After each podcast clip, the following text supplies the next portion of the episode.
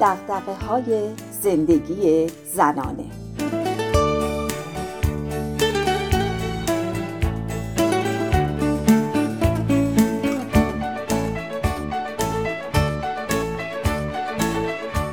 عباس آقا همسایه طبقه بالایی ماست. خیلی مرد باحالیه. از اون آدمایی که از هر انگشتش یه هنر میریزه. خوش به حال زری خانوم یه غذا میپزه و تمام. عباس آقا متخصص گوشت و مرغ پاک کنی. عباس آقا متخصص سبزی خورد کنی. عباس آقا متخصص قالیشویی و شیشه پاک کنی. اینا رو من نمیگم ها زری خانوم میگه. عصر به عصر یه فلاسک آب جوش و یه کاسه تخمه آفتابگردون می‌ذاره تو سینی و چادر گلدار سفید صورتیشو سرش می‌کنه و میاد تو حیات بعدم زنگ یکی یکی واحدا رو می‌زنه و خانوما رو دور هم جمع می‌کنه. پری خانوم هم مثل هر روز زیرانداز به دست میاد تو حیات پری خانوم اینا همکف میشینن. همون قالیچه دم درشو چنگ می‌زنه و به قول خودش چند متر اونورتر پهن می‌کنه. مثل هر روز زری خانوم به پری خانوم میگه خواهر جان میای چند تا استکانم بیار؟ همه اینا رو با لب پرخنده میگه. به قول قدیمیا روی خوش داره تا اون سر دنیا. ته نداره خنده هاش سر و کله خانوما یکی یکی پیدا میشه و هر کی میاد یه خوراکی خوشمزه به قول زری خانوم هم میاره و اینجوری به دور همی ملحق میشه.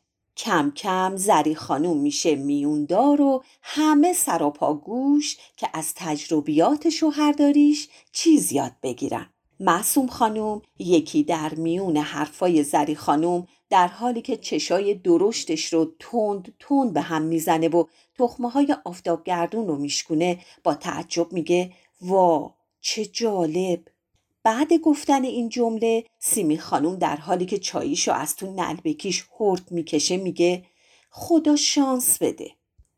کم کم بچه هام توپ به دست و عروسک به بغل راهی حیات میشن.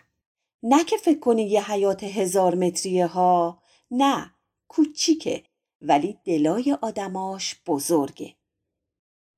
این وسطام هی فروخ خانوم یه دادی سر بچه ها می‌زنه و بعدش هم میگه ببخشین ها خانوما بی ادبی نباشه ولی سرسام گرفتم.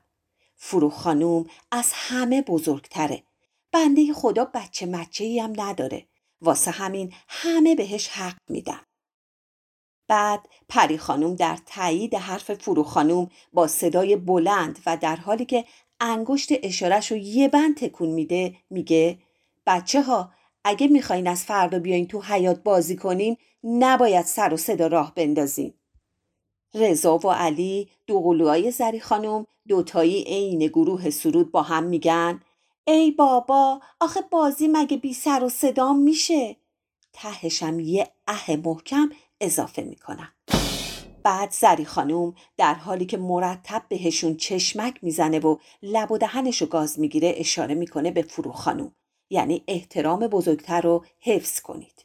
اون دوتا با کله های فرفری و شکمای توپلوشون باز مثل گروه سرود با هم میگن ببخشید فروخ خانوم اما هنوز انعکاس ببخشید گفتنشون تو هوا در حال چرخشه که دوباره صدای جیغ دادشون بلند میشه.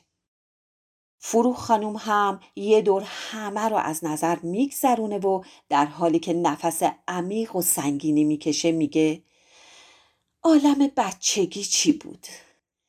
و بلا فاصله معصوم خانوم با همون چشای گرد کرده و مشت پرتخمه یه جوری که انگار در حال مکاشفه و تحقیقات نجومیه با هیجان میگه می‌گفتی زری خانوم و باز زری خانوم شروع می‌کنه به آموزش تکنیک های خانداری البته به وسیله آقای همسر.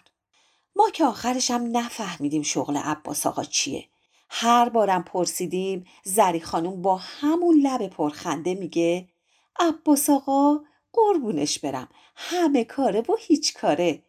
بنده هم هر شب در نقش شنونده در جمع حاضر میشم. به طوری که توسط زری خانوم مفتخر به دریافت لقب سکوت و سلطنه شدم میگم کاش هر کی یه عباس آقا کنارش داشته باشه